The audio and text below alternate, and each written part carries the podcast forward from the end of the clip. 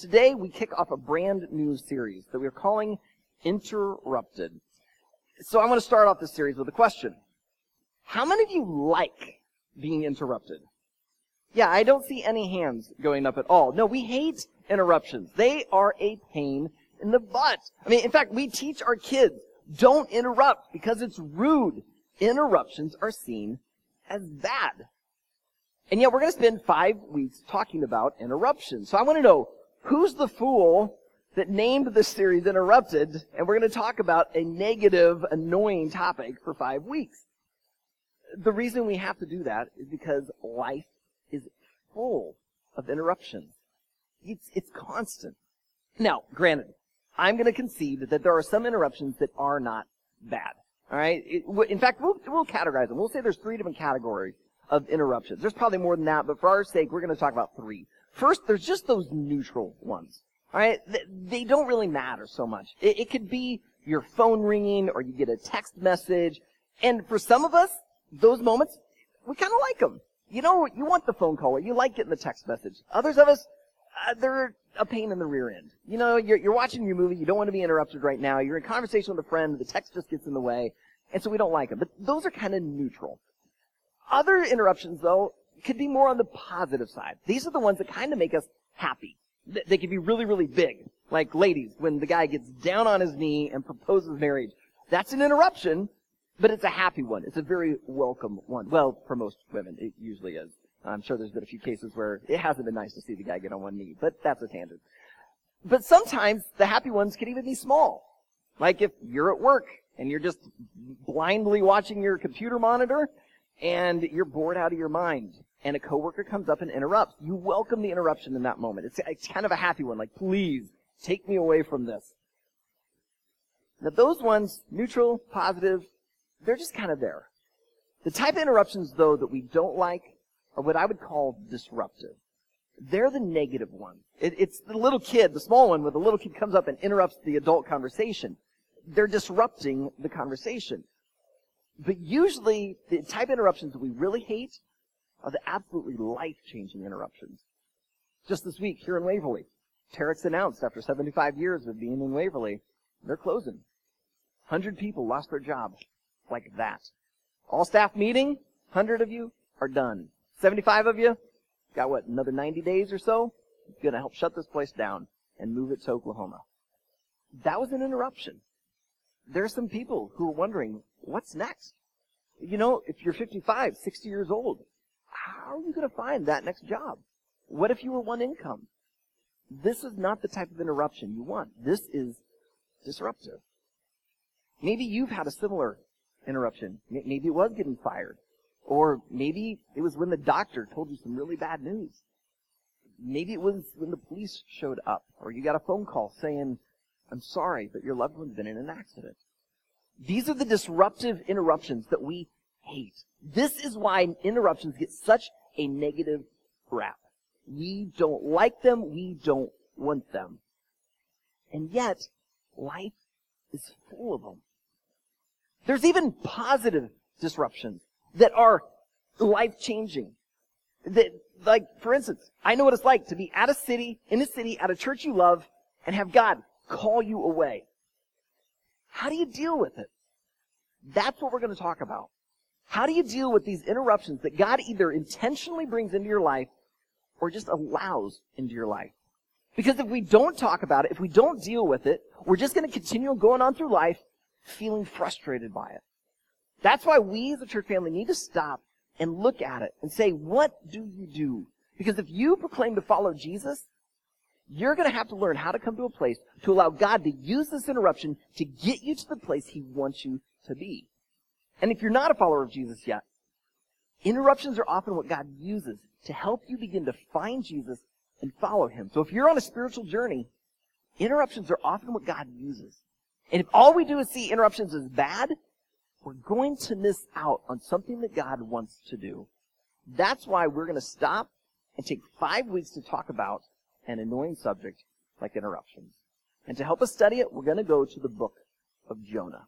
We're going to study Jonah for five weeks because all throughout this very famous Old Testament story is a whole series of interruptions And basically what we're going to see is how Jonah does it wrong and begin to help us see then how to do it right. So let's pray. Father, as we get ready to dig into your scriptures here in Jonah, I pray that you would be our ultimate teacher. This story has been around for a couple thousand years. Uh, it's been around a lot longer than any of us. It'll be here far after any of us. And yet, you embedded truth for its original audience and for your followers throughout all of time. And so, Father, even though many of us in this room are very familiar with the story, would you interrupt us and let us just escape out of that familiarity and see something new and fresh so that it would just in, recharge us in our faith and help us to truly trust you. That's why I ask God that you be our teacher today. In Jesus' name I pray. Amen. Well, if you brought a paper Bible or a digital Bible, open it up to Jonah. Uh, we are going to spend five weeks here. Uh, Jonah is in a section of the Old Testament known as the minor prophets. Not minor because they don't matter as much, minor in that their writings are much shorter. If you get into some of the major prophets like Isaiah, Jeremiah, those guys are like pastors. They just keep talking on and on and on and on and on. Now, the minor prophets, they knew how to keep it brief. But a lot of people don't read the minor prophets because they're a little confusing. if you go into them, you'll see this like poetical uh, prophecy happening, and they're talking about places and people that we have no clue who they are. And, and so it's difficult for us to really get into it and think, what am I supposed to learn from this?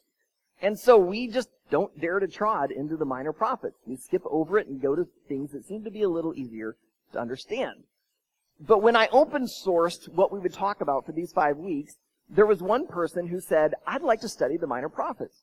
And part of me thought, whoa, I, I don't think I've ever taught from the minor prophets. That, that would be kind of fun. But then someone else said, hey, what about studying the Psalms?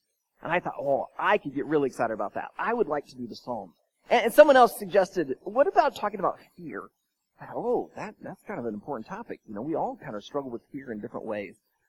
And so I'm sitting down with Jeff and I'm sharing all these ideas that you guys have given us. And all of a sudden he says, what if we do Jonah? Because Jonah is one of the minor prophets. There's a psalm-like prayer in chapter 2. And Jonah's in the belly of a whale. I'm pretty sure he was pretty scared. So you're going to have to deal with fear. And I'm sitting there, and as Jeff shares this, just like goosebumps come over my body. I'm like, that's it.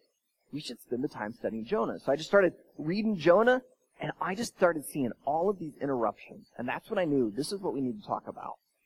And today we're going to just be in chapter uh, chapter 1 verses 1 through 3 because these three verses help set up the rest of the, the book, the rest of the story. And so we're just going to be in these three uh, things. So let me read verses 1 through 3. Now the word of the Lord came to Jonah, the son of Amittai, saying, Arise, go to Nineveh, that great city, and call out against it, for their evil has come up before me. But Jonah rose to flee to Tarshish from the presence of the Lord. He went down to Joppa and found a ship going to Tarshish. So he paid the fare and went on board to go with them to Tarshish away from the presence of the Lord. Now, here at Riverwood, we tend to walk through books of the Bible, uh, and we, we go through section by section. And anytime we start a new book, it's good for us to stop and say, okay, but what's the background? Like, when was it written? Who was it written by? Who was the audience? It helps us put it in context, and that will help us to understand more of what truth got embedded there for his people at that time and for us today. And so Jonah was written, we think, by a guy named Jonah. I'll talk about uh, that in a moment.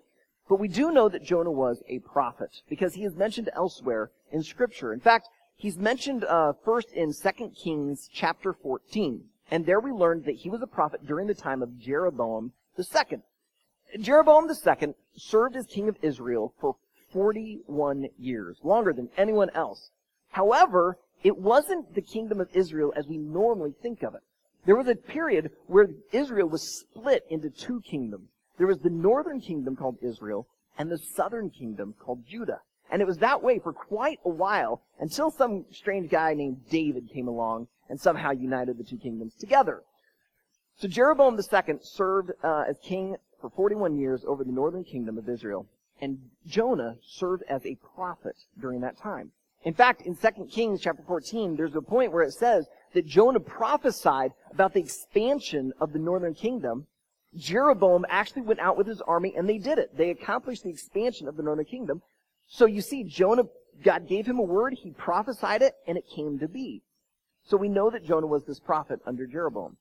Because we know he was under Jeroboam, he was always also a contemporary of, excuse me, of Hosea and Amos. Except Hosea and Amos were more down in the southern region, down in Judah, whereas Jonah was up in the top region. But that's important because we're going to see Jonah throughout the story make some mistakes, especially today, and it's going to be critical for us to see that God didn't just go, ah, I lost Jonah. Guess I'll have to pull in Hosea or Amos. Okay, so Jonah, we don't know exactly who wrote his book, but it's most likely that Jonah had to write it himself. Now, I will say this. Most of the minor prophets are written in first person. And so, it's possible that because Jonah's in third person, that he dictated it to someone else. But I'm pretty sure he was involved in the writing of it because we have details that no one would have normally had without the firsthand experience that Jonah did. That's why, and I have no proof of this, so I would not try and die on this hill, but I suspect that God actually had Jonah write it, and Jonah is having to sit there and admit all these mistakes, as we're going to see over the next five weeks, and he's probably embarrassed by it. And he's like probably going, God, really? I gotta put that in there? I look so foolish. God's like, but you did it. So yeah, put it in there. And so his way around it was to write it in third person. Again, I have no proof of this uh, at all. But I want you throughout this entire series, especially as we see his mistakes, to remember Jonah might have had to write that down. He may have to be admitting where he messed up because it really helps you see just how, I guess in a sense, grave his errors are that if he's having to confess it himself through his writing. But also over the course of the series, I want you to keep in mind another thing. That Jonah is tied to Jesus. If you go back into 2 Kings chapter 14, you'll see that not only does it name Jonah as son of Amittai, so we know it's the same guy, but it also tells where he's from. He's from a little village called Gath Hepher. Now, I had never heard of Gath Hepher. Now, I've, I've read the entire Bible, and so I would have seen the words at one time or another, but it didn't stand out. So I went to see, what is this Gath Hepher? Turns out, it is the sister village to Nazareth. Nazareth is the city where Jesus grew up. Gath Hepher was on the north side of the hill, Nazareth was on the south side, and they were the same region. So jo- Jesus and Jonah came from the same territory, very similar communities. But not only did they come from the same area, in Matthew 12, verse 40, Jesus himself says that just as, and by the way, if you don't know the story of Jonah, this is a spoiler alert, just as Jonah spent three days in the belly of a whale, Jesus is going to spend three days in the belly of the earth. In other words, Jesus prophesied his death on the cross and how long he would be in the grave, and he uses the story of Jonah to help people see it. In fact, Jesus goes on in his very next sentence, verse 41, says that just as Jonah, a prophet, went to Nineveh to preach the word of God to the people so that their lives could change, Jesus came as the true and better Jonah to preach the gospel to people so that they could change. And just as Nineveh changed at the word of Jonah, how much more should we change at the word of the one who's better, the Messiah himself? And so as we go through this, I want you to not only realize that Jonah probably had to write this himself and it's embarrassing, but that his story actually points us to Christ. And we gotta keep Jesus central in all of this. Alright, so let's look at the first interruption. It's right here in verses 1 and 2. Uh, what we're gonna see is that this interruption shows us that interruptions can come from God, that they can be unexpected, and they can also be unwanted. Alright? So they can be from God, they can be unexpected, and they can be unwanted. Verses 1 and 2. Now, the word of the Lord came to Jonah the son of Amittai, saying, Arise, go to Nineveh, that great city, and call out against it, for their evil has come up before me. Now, when we read these words, we just like jump right in. There's no backstory. It doesn't say anything about Jonah. It just starts right there. Now, the word of the Lord came to Jonah, the son of Amittai. So we know his name, we know his dad's name, that's about it. We don't know what life was like for Jonah. Now, perhaps life was going really, really well. Uh, maybe we see in 2 Kings 14 that he prophesied the expansion of the northern kingdom and it happened. Wow. So maybe he's really respected. People are like, wow, you must really hear from God because what you said came true. And so maybe people really like him. Maybe they're throwing money his way. Maybe they're coming to him asking him for, you know, insight, almost treating him like a, a medium. You know, like, would you consult God for me? Should I plant this crop or this crop? You know, who knows what's going on for him? Maybe though he's like other prophets, having to prophesy doom. You know, saying, hey, if you don't change your ways, this is going to happen. And the people don't want to hear it. So maybe he has to actually go off and live alone. And he's sequestered, and, and life isn't too easy and comfortable. We don't know. But what we do know that is that no matter what was going on, God interrupted. And if you've ever experienced a God interruption, it always seems to come at a very inconvenient. Maybe you're in a job that you absolutely love. And then suddenly a different offer comes your way. And it just feels like an interruption. Maybe you just love your life. You just like where it's at, you know, your, your, house, your kids, the school system, everything's going so well. And then suddenly you have to move. Maybe, I don't know, it could be anything. Something's going great. And then this interruption comes in and it just seems to disrupt everything. It was unexpected and because it now means change, it often means it's unwanted. And so our internal reaction is to pull back and even try to avoid it. Jonah is just a normal human. Yeah, he may have been a prophet used by God, but yet his reaction was just like ours. His reaction was still, I don't want this. Why though was this God interruption so unexpected and unwanted? Well, that's tied into the city of Nineveh. You, you see, Nineveh was the capital of Assyria.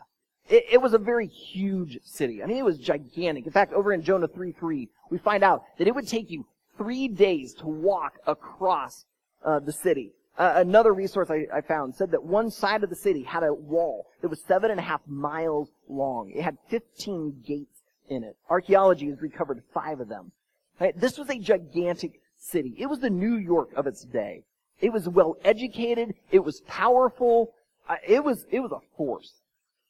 so why did Jonah not want to go there? So I mean, honestly, if God said, hey, I want you to go to New York, I think I'd be going, awesome. I, have never been to New York. I'd love to see it. You know, go visit, see the lights, take in a show, you know, check it out. Cause I know I can come back to Iowa where it's actually nice. Oh, well, except our weather. Uh, but you know, it'd be like a nice little visit, nice little vacation. Except if God said, I want you to go to New York and I want you to preach against it and preach its doom, I don't think you'd be suddenly so eager. Because if you walked into Times Square, stood on a platform with your bullhorn, started yelling at people, God's gonna destroy the city unless you change your ways. People are gonna walk by you and ignore you. Some people are gonna mock you. They're gonna ridicule you. You'll become famous on Instagram for all the wrong reasons. People will spit on you. You'll get into shouting matches. It, it, it just, it would not be good for your reputation. For Jonah, it could have been his death. Because you see, Nineveh was not only the biggest city, most powerful city, it was also an evil city. It, it was known for its just cruelty. Uh, Babylon, a few after a few centuries of, after the Assyrian Empire, Babylon actually over uh, overtook it when Babylon overtook Assyria, Assyria, uh, Babylon used to come in and try to take the best of. All right. So when when Babylon came into Israel and overthrew uh, Israel, they took some of their brightest and youngest people. They they took some of their stuff. They wouldn't always incorporate everything in, but they still tried to absorb it because they thought if we take their best, that makes us better. Assyria didn't think that way. Assyria, when they came in and conquered someone, they sought to humiliate them, to absolutely destroy them. So Nineveh may have been the New York of its day, but by its behavior, it was the ISIS of its day. That's why Jonah doesn't want to go. It's unexpected because why in the world would God care for such a cruel people? Because we're going to see later in this book, God loves the Ninevites. And yet, if Jonah actually goes to these people that God appears to love, it's probably going to mean his death. And that's why this interruption is unwanted. So interruptions, they can come from God, they're unexpected, and they're unwanted. So what does Jonah do? He does what a lot of us would do. He ran. Uh, that brings us to verse 3. But Jonah rose to flee to Tarshish from the presence of the Lord. He went down to Joppa and found a ship going to Tarshish. So he paid the fare and went on board to go with them to Tarshish away from the presence of the Lord. Now, this verse is a chiasm. Uh, we've seen a few chiasms in our study here at Riverwood, but if you don't know what a chiasm is or you just forget, it's a poetical structure where the, the first line and last line are paired together, and then your next line in are paired, and next one and next one, and it's working its way in to a center. And the center part is the most important. That's what the, the writer is working toward. That's what he wants you to really get. So notice verse 3. The center of it is Tarshish. And the very first line and last line are about Tarshish. Do you think maybe the author, if it's Jonah or someone else, is trying to get across this idea of Tarshish? Why? Because Tarshish was the absolute opposite of Nineveh. At first, it was in opposite directions. To go to Nineveh, Jonah would have had to hop on a camel and travel about 500 miles across the desert towards the northeast. Instead, he hops on a ship and heads west, in the opposite directions. We also see that they are in opposite locations. Uh, Nineveh is in uh, uh, the inland area. Tarshish would have been a coastal city. Uh, it would have been a hard trip going across the desert to Nineveh. It probably seemed easier to go by boat over to Tarshish. But they were also opposite in reputation. Nineveh was known for its evil. But, I, and I, I, will admit, I am not a history buff. I, I don't know history super, super well. But I don't know of any armies coming out of Tarshish. Right? It probably seemed safe. Nineveh meant death. Probably Tarshish seemed like he would save his life. He went the absolute opposite direction. We do the same thing. Sometimes, I will admit, we go halfway. You know, like Jonah could have said, all right, I'm not going to go to Nineveh. I'm going to go to Carchemish. It's kind of towards that direction. Sometimes we do that. Like our loved one ends up in the hospital. Life gets interrupted. But yet while our body's there in the hospital, our mind is still at work through our phone and our email. We don't really allow it to interrupt it. We actually go halfway. But oftentimes, when an interruption comes that we really don't want, we run the opposite way. We want to get out of there. In the uh, Old Testament times, when Jonah would have lived, there, there would have been certain tribes and cultures that believed that their God, their deity, was like God over that land area, that, that region. And, and so when two armies would come and fight and battle each other, they also thought there was a spiritual component. That it was like, if our God is more powerful than your God, we will beat you and destroy you, and therefore we will take over your area. So it was also somewhat about spiritual pride. And so when they would talk about the God of Israel, most of the other cultures thought that the God of Israel was just over Israel. But Jonah, being a prophet, he knew his theology. He knew that his God had actually created everything. And that his God was not confined to one little area. That his God was the God of everything. But while he theologically knew that, his behavior revealed that he began to act like the other cultures of his area. He began to see his God as small, thinking maybe I could flee from his presence and run. When we run, when the interruption comes, we are acting like God is a small God. That's why I want to ask you, what is your Tarshish? What is it that you run to when life starts getting hard? When some interruption comes? You know, when, when the phone rings and you pull it out and there on the face of your smartphone is the picture of some really needy friend. And you know if you answer it, you're going to be stuck on the phone for the next hour, hour and a half, two hours listening to their problems. And so you send it to voicemail and flip on the TV. Or, or when you encounter a really difficult customer or you have conflict with a coworker, r- rather than seeking healthy ways to deal with it, you run to the liquor cabinet. Or, or maybe when your spouse is crying out for attention, things aren't going well in the marriage. Rather than, than running to find ways to make it work and get it healthy again, you run to the gym. Or you go and you hang out with friends at the, at the restaurant or the golf course. what's your Tarshish? Because your Tarshish seems safe. It seems like that's where I will be okay. That seems like that's where peace would be. But when you run there, you're saying, God, you're not big enough and powerful enough to help me through this interruption. And so I've got to get to some place that I think is better and safer.